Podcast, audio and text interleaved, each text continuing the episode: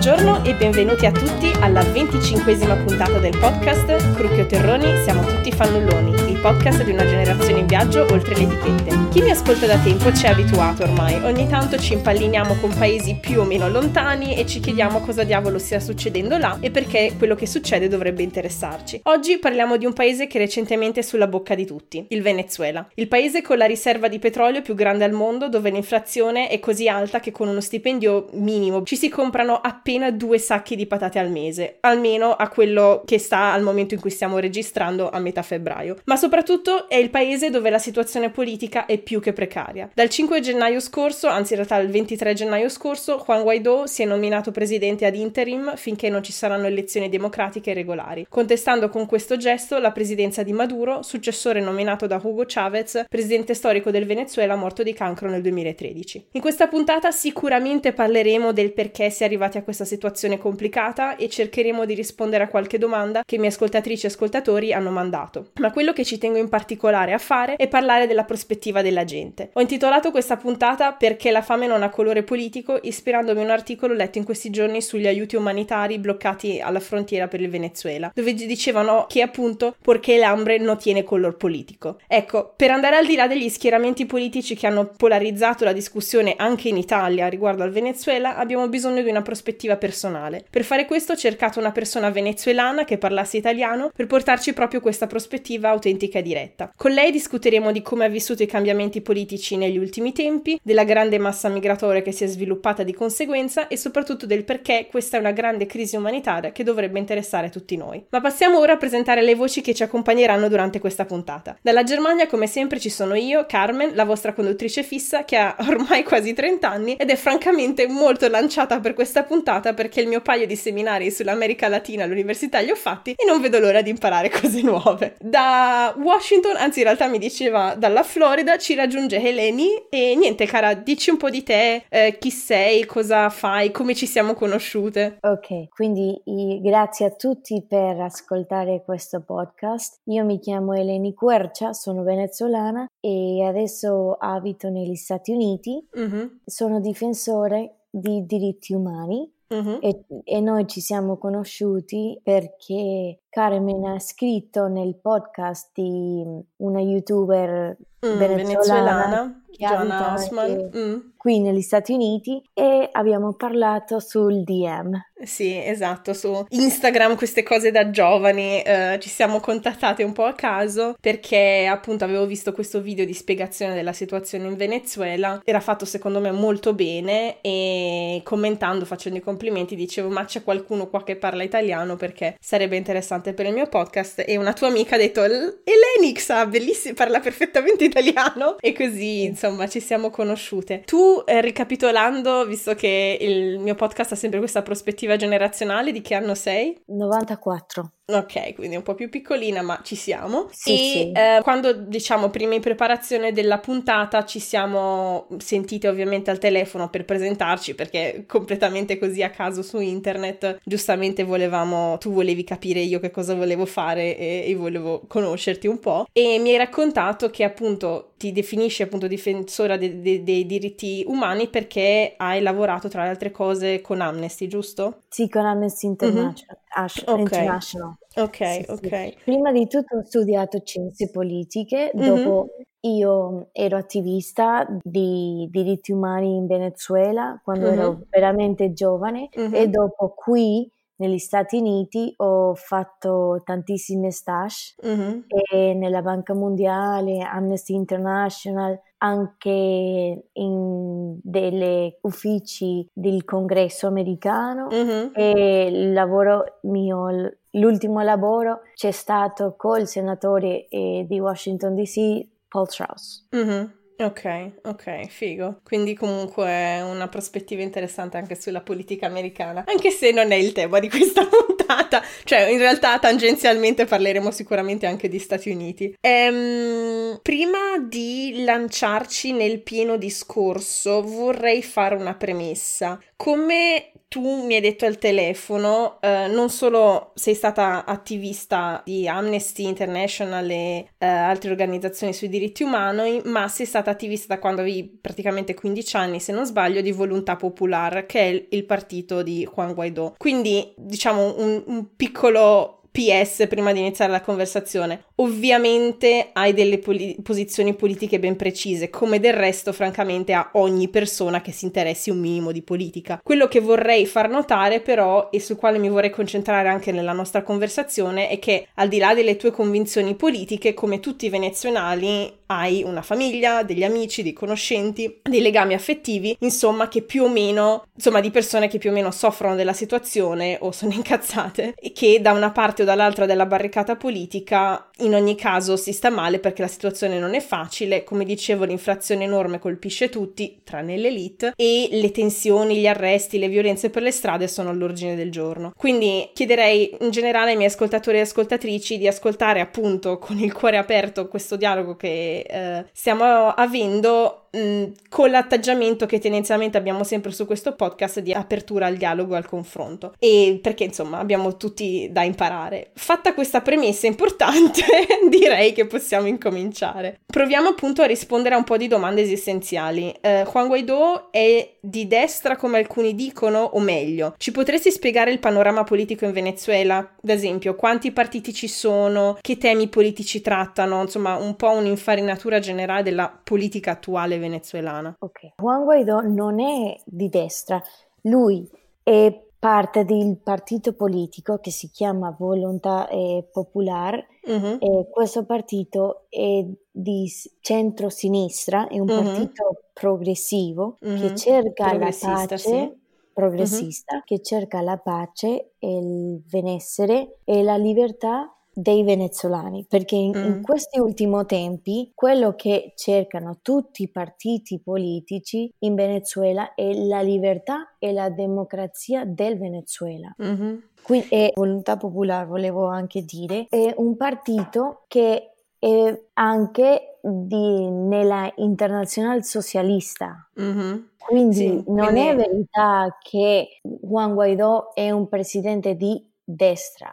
Mm. Sì, io quello che ho sentito è che uh, lui sostanzialmente cioè, viene considerato tra virgolette di destra perché nel panorama politico, perché il pano- tutto il panorama politico venezuelano è tendenzialmente a sinistra e non esiste, o almeno la domanda esistenziale è appunto esistono dei partiti di destra in Venezuela? Sì, esistono okay. i partiti di destra in Venezuela, però Volontà Popolare non è un partito mm-hmm. di destra. Ok, però, e com- come cosa? si chiamano i partiti di destra in Venezuela? C'è un partito che si chiama Vieni Venezuela, mm-hmm. Venezuela, mm-hmm. che è, è, di destra.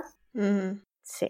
Ok, e ehm, quali altri partiti ci sono che, cioè adesso a- al di là del il partito di governo di Maduro come si chiama? Partito Socialista Unido de Venezuela. Ok. sarebbe il partito socialista e dei venezuelani uniti. Uh-huh, uh-huh. Ok, e nella coalizione di Juan Guaidó quali altri partiti di opposizione ci sono? Quindi ci sono tantissimi partiti di mm. opposizione in Venezuela, però c'è una coalizione che si chiama l'Unità Democratica e del Venezuela. Mm-hmm. Alcuni dei partiti che eh, sono, appartenescono alla unità sono mm. Azione Democratica, Prim- Primero Giustizia, e Volontà Popolare, Vieni Venezuela e tantissime perché veramente mm. sono più di 15. Wow, ok. Sono, sono, tutti incontro della dittatura. Mm,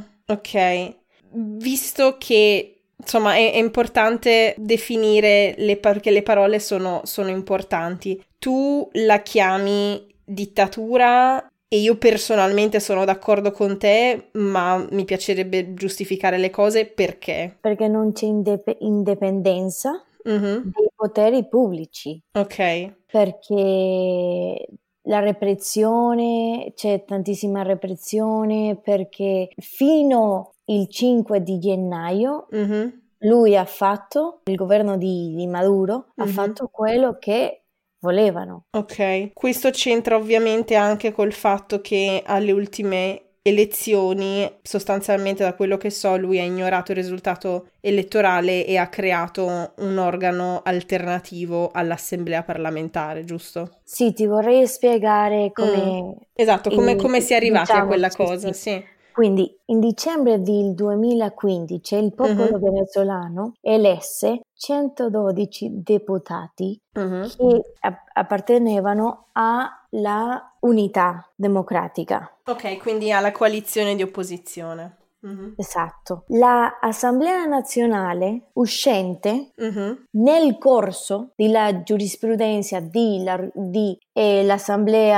nazionale nuova che è stata eletta uh-huh. ha nominato dei magistrati uh-huh. express. Ok, cioè? A gennaio di, dell'anno 2016, 16, scusa, i deputati hanno trovato di scrivere, di, di fare le leggi per risolvere i problemi i problemi dei venezuelani, ad mm-hmm. esempio la legge di amnistia e la legge per attivare la, la lettera democratica e dell'Organizzazione degli Stati Americani, la legge di riferendo di richiamo per il presidente e tantissime altre. Ok, amnistia intendi per le persone che sono andate in esilio in precedenza? in sì, modo da farle e, tornare. Ok. E per i prigionieri politici uh-huh, e per okay. tutti quelli venezuelani che sono stati arrestati arbitrariamente per uh le forze del governo. Ok, ci sono dei numeri su quanti prigionieri politici ci sono al momento incarcerati? Sì, sì. secondo questo è un dato registrato per il nell'esame preliminare dei crimini eh, contro l'umanità per l'Organizzazione dei Stati Americani mm-hmm. so, sono state 12.000 persone mm-hmm. che sono stati arrestati dal 2013. Wow. Ok. Sì.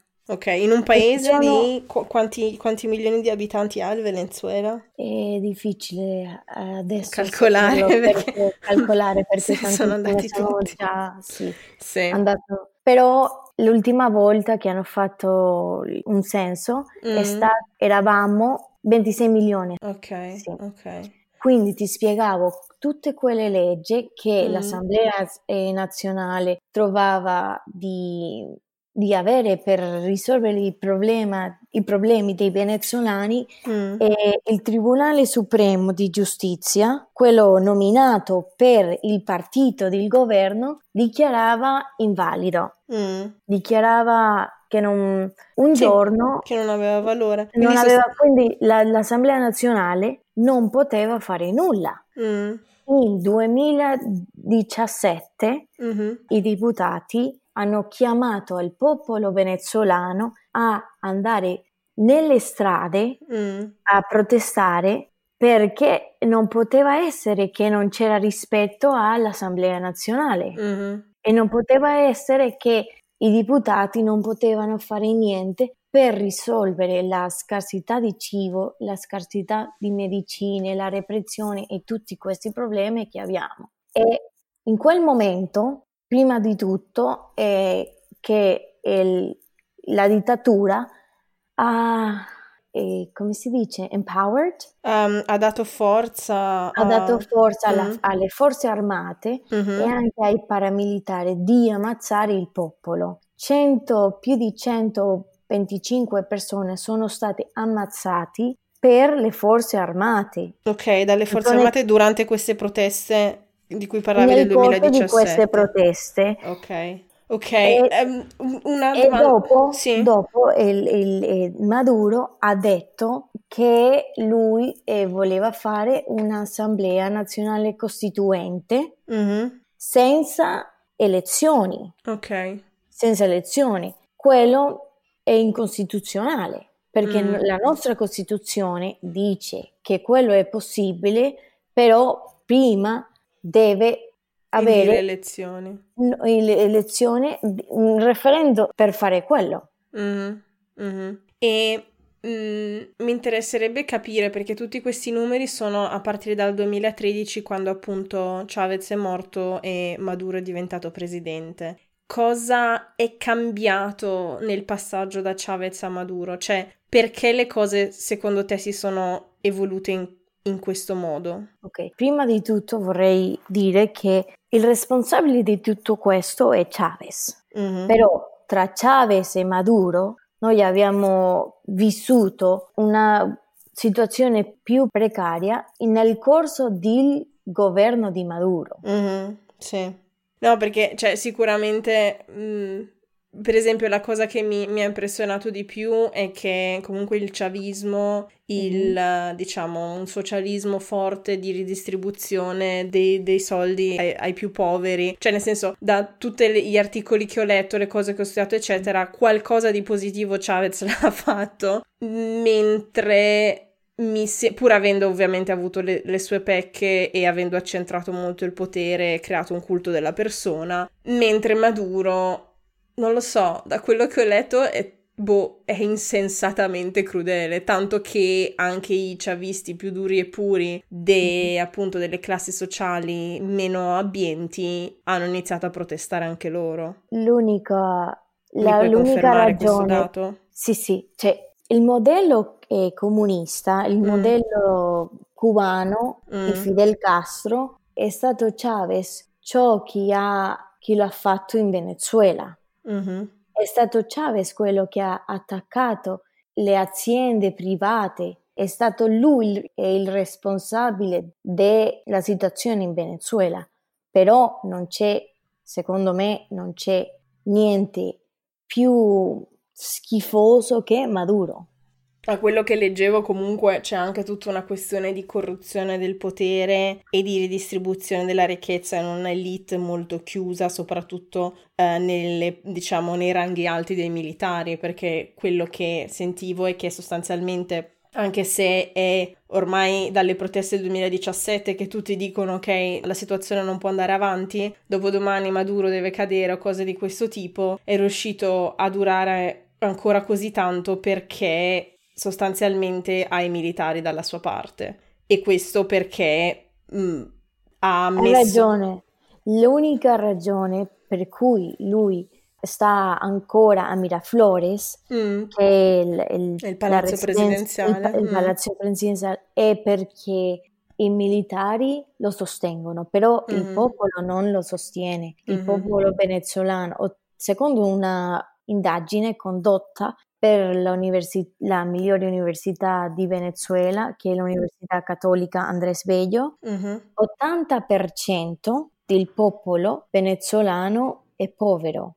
Quello uh-huh. vuol dire che il 70% di queste persone non mangiano due volte al giorno. Wow. In promedio, uh-huh. i venezuelani l'anno scorso hanno perso 10 kg. La situazione in Venezuela è veramente precaria. Sì, quella io, che è la cosiddetta dieta Maduro. Io manco da due anni, però l'ultima volta che sono andata in Venezuela io ho visto come le persone andavano a prendere nella spazzatura, cercavano mm. di mangiare mm. nelle spazzature perché altrimenti muoiono di fame. Mm, sì.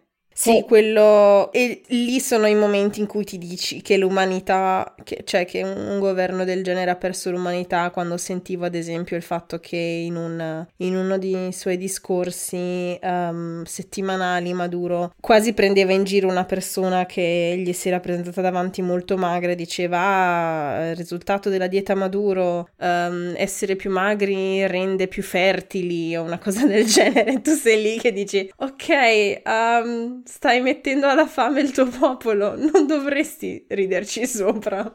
Vabbè. Sì, sì. Uh. E un'altra cosa che uh. è mm. veramente quello che è che la, la, crisi umanitaria in Venezuela è veramente cattiva. Eh? Mm. L'anno scorso hanno morto 3.000 persone a causa della mancata di dialisi. Wow, wow quasi 10.000 casi di sarampion okay. e di ferite.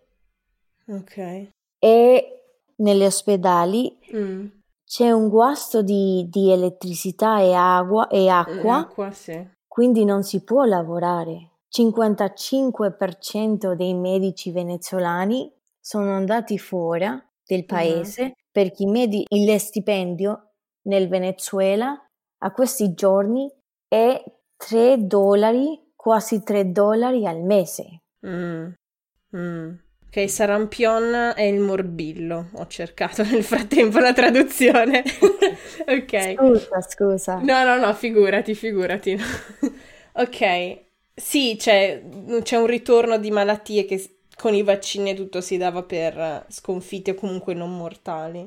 L'altra cosa, nel 2017, mm-hmm. quando il popolo è andato per, nelle strade, quello che il popolo voleva era un'apertura di un canale umanitario.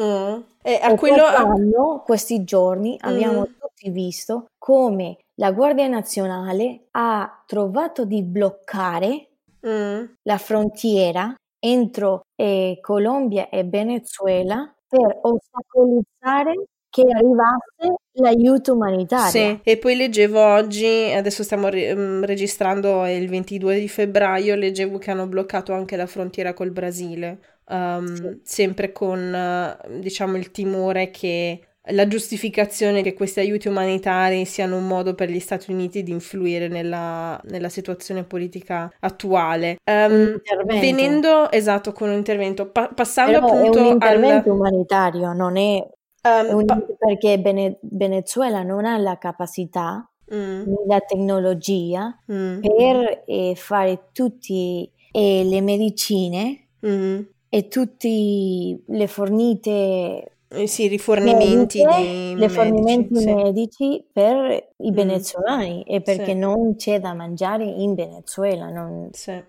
Sì. E ehm, passando appunto a questi aiuti umanitari in parte anche in provenienza dagli Stati Uniti. Quello che Chiara, una nostra ascoltatrice, ci chiedeva è che ruolo hanno gli Stati Uniti in tutta questa faccenda e che posizioni ci sono a riguardo in Europa e in Italia. Ricordando ovviamente il fatto che insomma qualunque tipo di intervento degli Stati Uniti in America Latina viene sempre guardato male, giustamente, perché insomma gli esempi storici abbondano dal Nicaragua alla sì. morte di Allende, alla Baia dei Porci che non è riuscita, ma comunque c'era dietro la CIA e tutta una serie di cose. Quindi sì, soprattutto visto che vivi negli Stati Uniti puoi vedere anche um, i media statunitensi come ne parlano, mi interessava capire che ruolo hanno effettivamente in questa faccenda. E gli Stati Uniti è stato il paese che ha dato più aiuto umanitario, però non uh-huh. è vero che sono solo stato loro.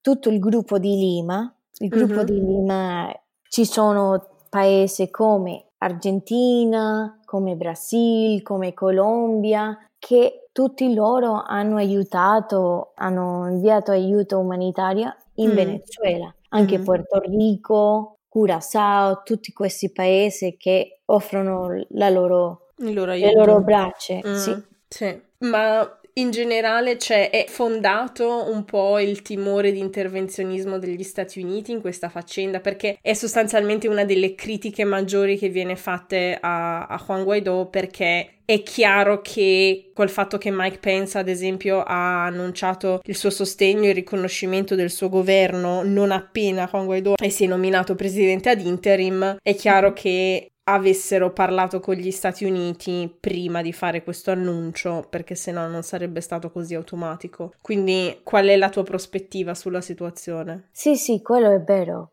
C'è un dialogo entro Venezuela e non, sol- non solo gli Stati Uniti, però tutti i paesi democratici di America Latina e anche dell'Europa, mm. perché Maduro continua a fare tutte queste cose che sono incostituzionali e il popolo venezuelano muoie di fame ogni giorno e noi abbiamo la, necess- la necessità di aiuto umanitario. Mm. E secondo i venezuelani, la comunità internazionale ha la responsabilità di proteggere l'umanità. Noi in Venezuela non ce la facciamo, per cui i deputati hanno chiesto nel mondo aiuto umanitario, mm-hmm. medicine e cibo per il Venezuela, perché non abbiamo. Non... Mm. Quindi, cioè, tornando appunto a quello che dicevamo dal fatto che gli Stati Uniti hanno sostenuto da sin da subito la nominazione di Juan Guaidó, Antonio, un altro ascoltatore, ci ha chiesto mi interesserebbe sapere le tue emozioni nel momento in cui sei venuta a conoscenza della decisione di Guaidó e come è stata trattata la notizia dai media venezuelani. Cioè, io ero veramente contenta mm-hmm. perché io sono d'accordo con il fatto che l'Assemblea nazionale ha nominato a Juan Guaidó come, eh, come presidente ad interim, mm-hmm. come prevede la nostra Costituzione e nell'articolo 233, 233 mm. perché è una speranza per il paese e perché lui ha tracciato una rotta per fare uno stop all'usurpazione di Maduro e perché ha chiesto quello che Venezuela ha bisogno, che è l'aiuto umanitario mm-hmm. e perché sempre dice che dobbiamo fare elezioni perché mm. noi dobbiamo avere un, un altro presidente. Mm, a tal proposito, visto che hai nominato l'articolo 233, um, cioè io me lo sono andata a leggere e quello che dice letteralmente è che sostanzialmente è un articolo che regola eventuali vuoti di potere qualora o il presidente o la presidentessa muoia o non sia capace di governare o venga destituito dalla volontà popolare che sarebbe questo caso. Questo articolo dice però che il presidente dell'Assemblea nazionale può nominarsi presidente ad interim fino allo svolgimento di nuove elezioni che si devono tenere entro 30 giorni dalla proclamazione. Oggi il 22 febbraio, lui si è pro- proclamato il 23 gennaio. Come mai non si è ancora fissata questa data elettorale? Che, te- che intenzioni ha Guaido secondo te? E prima di tutto non è semplice quello che sta attraversando il Venezuela e quello che si deve fare prima è lo stop all'usurpazione e quello e lui, lui e l'opposizione e anche la, la comunità internazionale sta trovando di farlo, però Maduro è ancora in Venezuela e Maduro ancora, la Guardia Nazionale ancora obbedisce a Maduro. Un altro problema è che il Consiglio in Venezuela ci sono cinque poteri, poteri pubblici. Mm. Il Consiglio elettorale nazionale lavora per Maduro. Mm-hmm. Che è la magistratura, giusto? No, il Consiglio nazionale elettorale è il potere che fa tutte le, le elezioni. Ah, ok, quindi sostanzialmente la parte del governo che si occupa di organizzare le elezioni, Io, di esatto, dire. si occupa okay. di, di, organizzare le elezioni mm-hmm. e nell'anno scorso, quando Maduro ha detto ci sono state elezioni per scegliere i deputati dell'Assemblea Nazionale Costituente, mm-hmm. Smartmatics, che è la compagnia di tecnologia che si occupa mm. di assistere al Consiglio nazionale elettorale del Venezuela mm. ha detto che i risultati che la direttrice del Consiglio ha dato non erano veri. Wow. Ok, quindi anche l'agenzia che, ok, wow. Quindi è questa una di te, per quello ti dicevo. Sì, no, no, no, no, sono d'accordo. Poi, cioè, sul fatto che un sacco è di... un'altra cosa, noi non possiamo, un'altra cosa, in questo momento ci sono 300.000 venezuelani in rischio di, di morire. Mm in questo momento ci sono tantissime persone che muoiono di fame in Venezuela, mm-hmm. di bimbi, sì, no, sono... di, di, anche di, di nonni, di, persone anziane. Mm. E prima di tutto dobbiamo mangiare, prima di tutto dobbiamo dare delle medicine a quelle persone che sono in rischio. Mm. Però, però non è che Juan Guaidó ha, ha lasciato da parte le elezioni. L'Organizzazione degli Stati Americani la settimana scorsa mm. ha avuto un meeting e hanno parlato di quello. Però siccome è tutto veramente difficile in Venezuela, mm. abbiamo bisogno di questa organizzazione che ci aiuta a avere elezioni. Ok, ok. No, perché, cioè, come dire, io non mi, non mi vorrei um, fissare su dei cavilli di definizioni e cavilli legali. Okay. Però perché sicuramente la priorità ce, l'ha, ce l'hanno le persone, la salute delle persone, la vita delle persone, come ci raccontavi tu. Però il problema politico che io vedo in questa sua giustificazione, cioè l'articolo 233 è l'argomentazione che lui ha dato anche alla comunità internazionale del perché la sua nuova presidenza autonominata sia legittima. E il fatto che non abbia ancora indetto elezioni toglie legalmente la legittimità alla sua autoproclamazione, pur avendo tu sicuramente ragione che ci sono cose più importanti che indire le elezioni in questo momento. Però volevo semplicemente sottolineare quanto non Sai sia, cioè non è tutto bianco e nero, ci sono delle, delle... è una situazione molto complessa, ecco. Sì, sai che cosa? La nostra Costituzione non prevede che cosa fare quando ci sono, quando c'è una dittatura mm-hmm. che fa delle crimini incontro dell'umanità, mm. quando c'è un fame così in Venezuela, quando c'è una crisi umanitaria del genere mm. in Venezuela, quando c'è una persecuzione politica del genere per quello non, non, non è perfetto quello che sta, che sta succedendo in Venezuela, la posizione non è perfetta, però è una soluzione per la crisi. È un, sì, è un fare qualcosa, sono sì, assolutamente no, d'accordo. Però più di fare qualcosa, mm. sono i deputati che sono eletti per il popolo mm. e cercano di far entrare aiuto umanitario, mm. Di, mm. di, di fare qualche cosa per fare un stop all'usurpazione. Mm-hmm. Mm-hmm.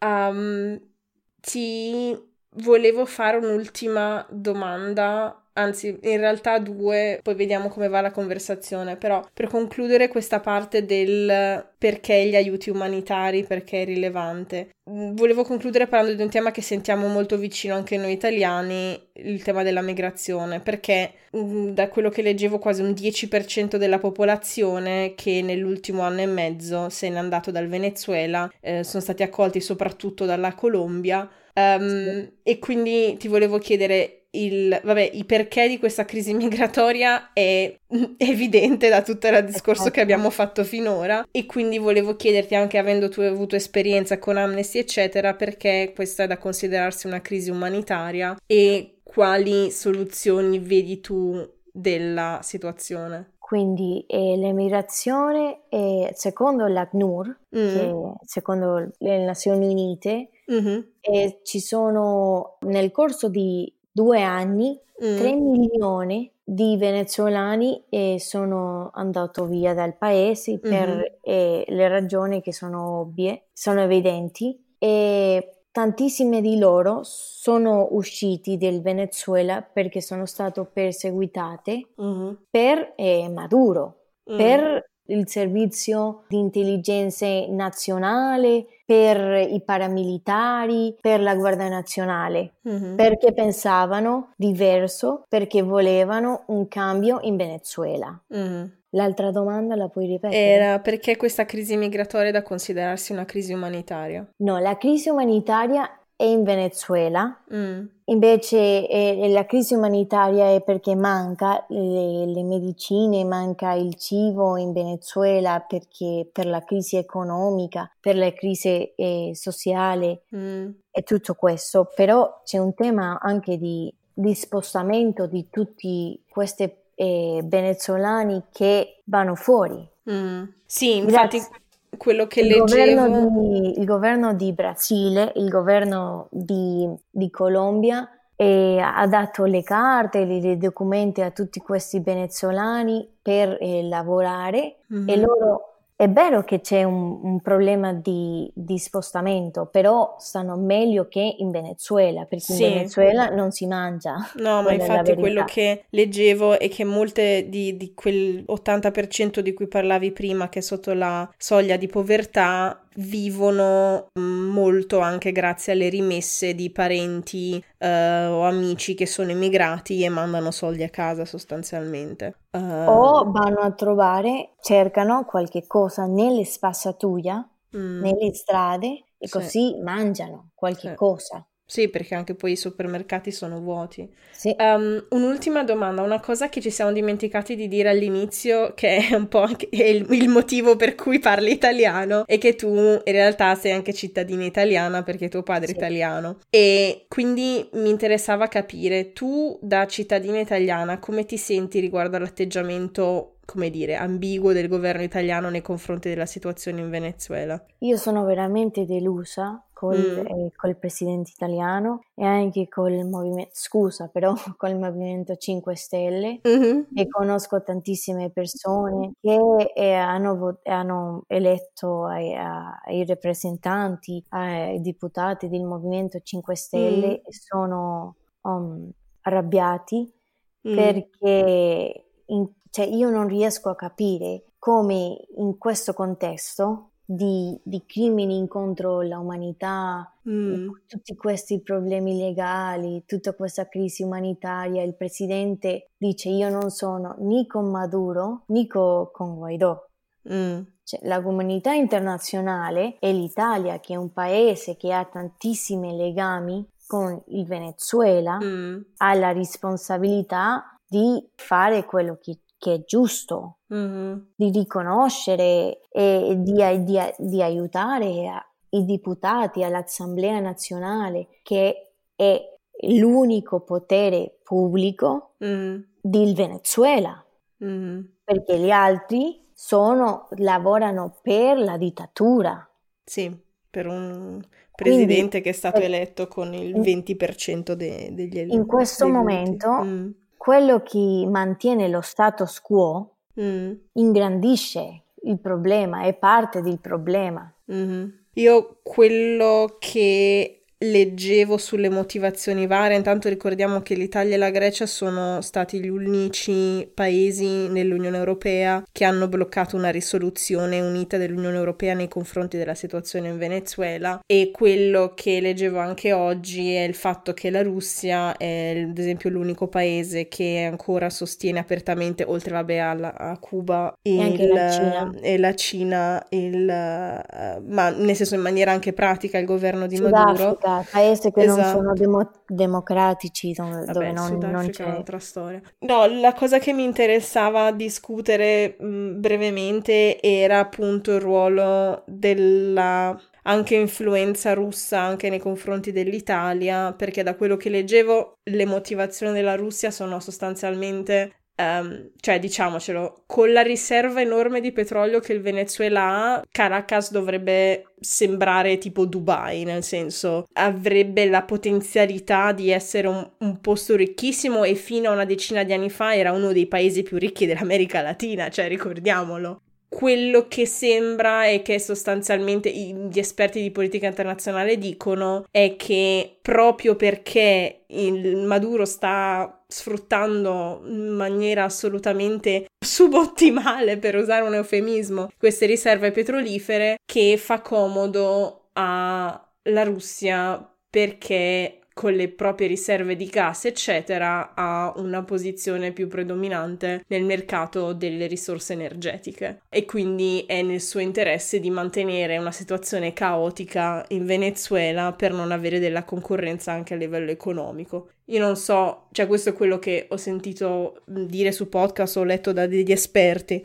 Non so tu anche nel tuo attivismo o, o, anche nei media venezuelani, tornando alla domanda precedente, come viene rappresentata la Russia in tutto questo contesto internazionale, ecco. Sì, il, il, Venezuela è ipotecato, il mm. proprietario del debito è la Russia e la Cina. Ok.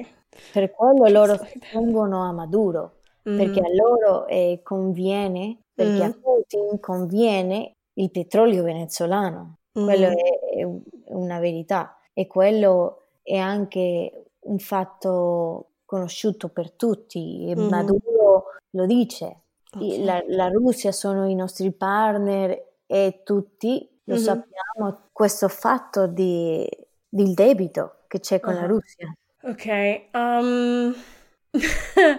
eh, ti, ringrazio per il tempo che ci hai dedicato, è una situazione estremamente complessa. Forse un'ultimissima domanda prima di passare alle rubriche che mi interesserebbe sapere è se ci sono dei giornali ancora indipendenti in Venezuela dove ci si può informare sulla situazione, anche, cioè nel senso in lingua spagnola. No, la no. verità è che no, no. E tutto quello che sta incontro di Maduro è perseguito mm-hmm. e secondo Reporters Without Borders mm-hmm. Venezuela si trova nel posto uno dei ultimi posti dei, dei paesi che rispettano la media tantissimi. Uh, ok, quindi i giornalisti quasi senza frontiere che... Ok, quindi è uno di quei paesi, diciamo, che nella cartina di sotto viene disegnato di nero perché non, non c'è libertà di parola, diciamo. Esatto.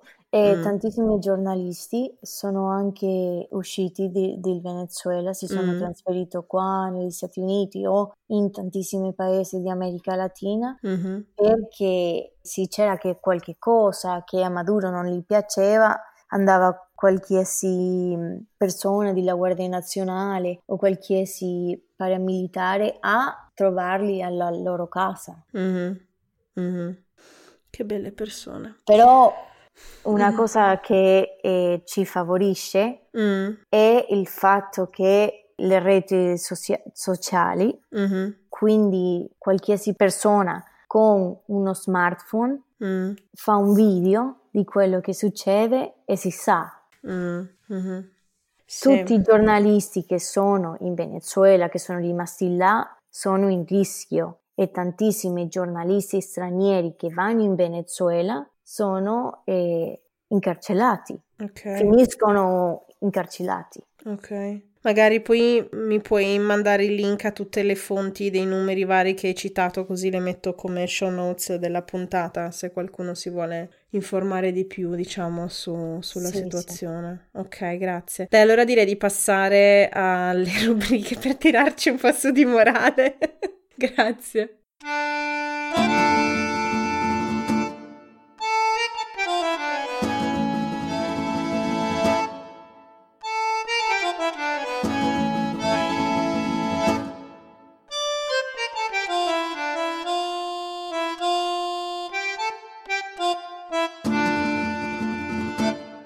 Per alleggerire l'atmosfera dopo esserci appesantiti con uh, queste discussioni molto esistenziali sul Venezuela, continuiamo ora con la rubrica In giro per il mondo. Di tutte le generalizzazioni sulla nostra generazione che si sono fatte, una cosa è vera. Siamo più abituati a viaggiare, molti di noi rispetto anche solo alla generazione dei nostri genitori hanno preso un aereo, hanno visitato un altro continente, hanno vissuto in un altro paese, anche se solo per i sei mesi dell'Erasmus. Quindi perché non scambiarci dritte su vari posti che abbiamo visitato? Se state pianificando un viaggio, messaggio, diteci su Facebook su qua- di quale altra città o paese volete che parliamo e ne terrò conto per le prossime puntate. Oggi in realtà volevo approfittare di questa rubrica per farti parlare, Eleni, anche in maniera positiva del tuo paese. E quindi la domanda esistenziale mia è quali posti consiglieresti di visitare in Venezuela o quali sono i tuoi preferiti? E un'ultima domanda, qual è il tuo cibo venezuelano preferito? Sì, sì. E Venezuela, secondo me, il Venezuela è il paese più bello del mondo. Le spiagge in Venezuela sono veramente belle, sono, eh, la sabbia è, è bianca, mm. il mare è, veramente, è, è, azzurro, bellissimo. Il mio posto preferito in Venezuela si chiama Tucacas. Tucacas okay. si trova nello stato Falcon mm-hmm. è bellissimo, è, è, le, le, spiagge sono bellissime. Poi, sì, volete, e quando recuperiamo la democrazia, quando potete andare in Venezuela, mm-hmm. e vi consiglierò di andare a Los Roques. Okay. Los Roques sono piccole isole che mm-hmm. si trovano eh, nel nord eh, di Venezuela, sono veramente belle mm-hmm. e anche la Gran Savana. Ok che si trova nel sud di Venezuela mm. e la natura è bellissima, fantastico il posto. ehm, anche c'è il salto e l'angel, che sono mm-hmm. le cascate uh-huh. più grandi del mondo. Wow!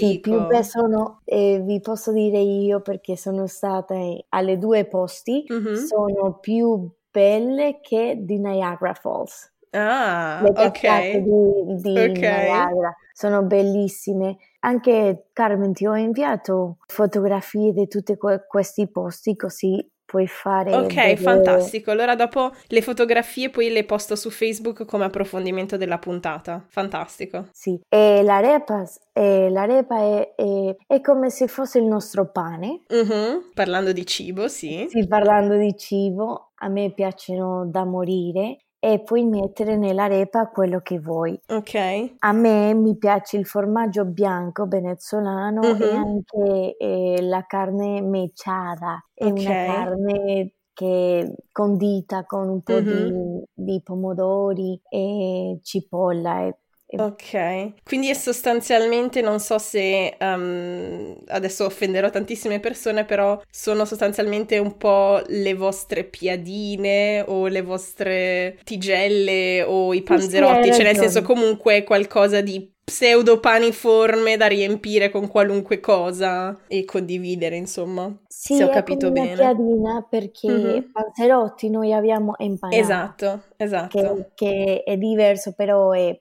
praticamente il, si fanno della stessa maniera. Mm-hmm, nella stessa maniera, non, giusto? Sì. Spero di non offendere nessuno.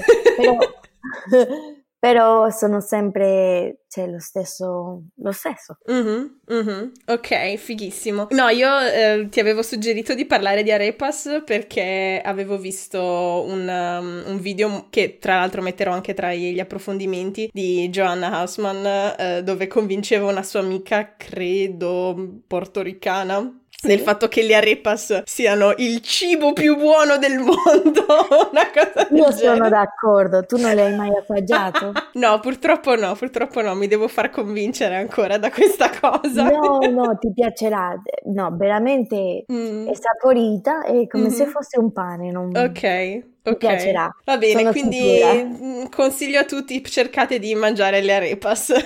Fantastico, e con questo direi di passare alla prossima rubrica. Grazie.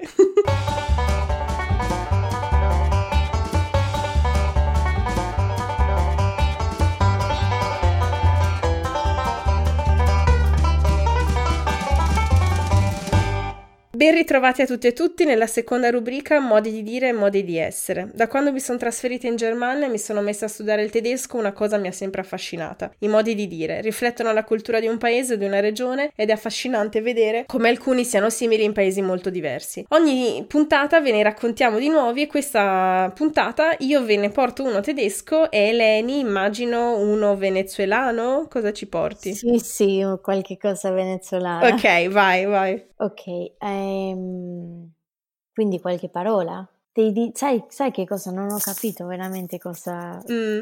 Lo ah, facciamo fare de- un'altra volta. Sì, sì, che sì, cosa sì, è un ditto? Un detto è un. Aspetta, cerco. Um, assay, mm, per assay, esempio. Ok. Sì, sì Quindi... una di quelle cose metaforiche per spiegare una situazione. Tipo, um, in Italia ad esempio si dice a caval donato non si guarda in bocca, che vuol dire che le ah. cose regalate non si rifiutano mai. Ah, lo stesso si dice in spagnolo. A ah. caballo regalado no se le mira anteojo. Ah, ok, figo, figo, vedi, ad esempio abbiamo scoperto una cosa simile, ok? Allora, il mio in tedesco è uh, Unter den Blinden ist der einäugige König, che vuol dire letteralmente tra i ciechi quello che ha un occhio solo è re. Quindi sostanzialmente tra diverse opzioni brutte e negative la via di mezzo è preferibile. E così si conclude la nostra puntata. Ringrazio infinitamente Eleni del tempo che ci hai dedicato. Nel salutare ascoltatrici e ascoltatori c'è un'ultima frase che vorresti dire o cosa vorresti che rimanesse in testa a chi ci ascolta di questa puntata. No, no, eh, grazie mille a tutti per ascoltarmi e volevo anche ringraziare all'ambasciatrice nell'Organizzazione di Stati Americani dell'Italia che ha ricevuto una lettera dove io cercavo di aumentare la consapevolezza e mm. di questi fatti che vi ho detto del Venezuela e dove anche chiamo al Movimento 5 Stelle e al Presidente dell'Italia di riflettere dell'ambiguità che c'è tra di loro su eh, il Venezuela perché ci sono tantissime persone che muoiono ogni giorno e c'è bisogno di, abbiamo bisogno che il mondo ci aiuta con aiuto umanitario. Mm, ok. Grazie. Se state ascoltando questo podcast quando esce lunedì mattina, spero siate arrivati nel frattempo al lavoro, se no tenete duro che il pendolarismo prima o poi finisce. Per domande e commenti visitate la nostra pagina www.facebook.com slash tuttifannulloni o scriveteci a tuttifannulloni.gmail.com In novità, da una settimana circa ho anche un um, profilo su Instagram, quindi seguiteci su Tutti Podcast. E ricordate, vale sempre la regola del rispetto e della critica costruttiva, siate il vostro lato migliore migliore, è solo così che le cose cambieranno davvero. Se volete consigliare il podcast ad amici o familiari, ci trovate su SoundCloud e su tutte le app dove si ascoltano podcast, quindi Apple Podcast, Spotify, Stitcher, eccetera. Se invece vi è piaciuto questa puntata molto e volete ascoltare ancora più materiale, date un'occhiata al mio profilo Patreon su www.patreon.com slash tuttifannulloni, dove potete contribuire alla crescita e al miglioramento di questo progetto anche solo con un dollaro al mese. Questo podcast è prodotto e curato da me, Carmen Romano, e nella prossima puntata parleremo parleremo finalmente con la Saku di cosa vuol dire essere eh, adottata in Italia oggi. Tutte le musiche sono di Kevin MacLeod del sito Incompetech. Buona settimana a tutti e ci sentiamo tra due lunedì. Alla prossima!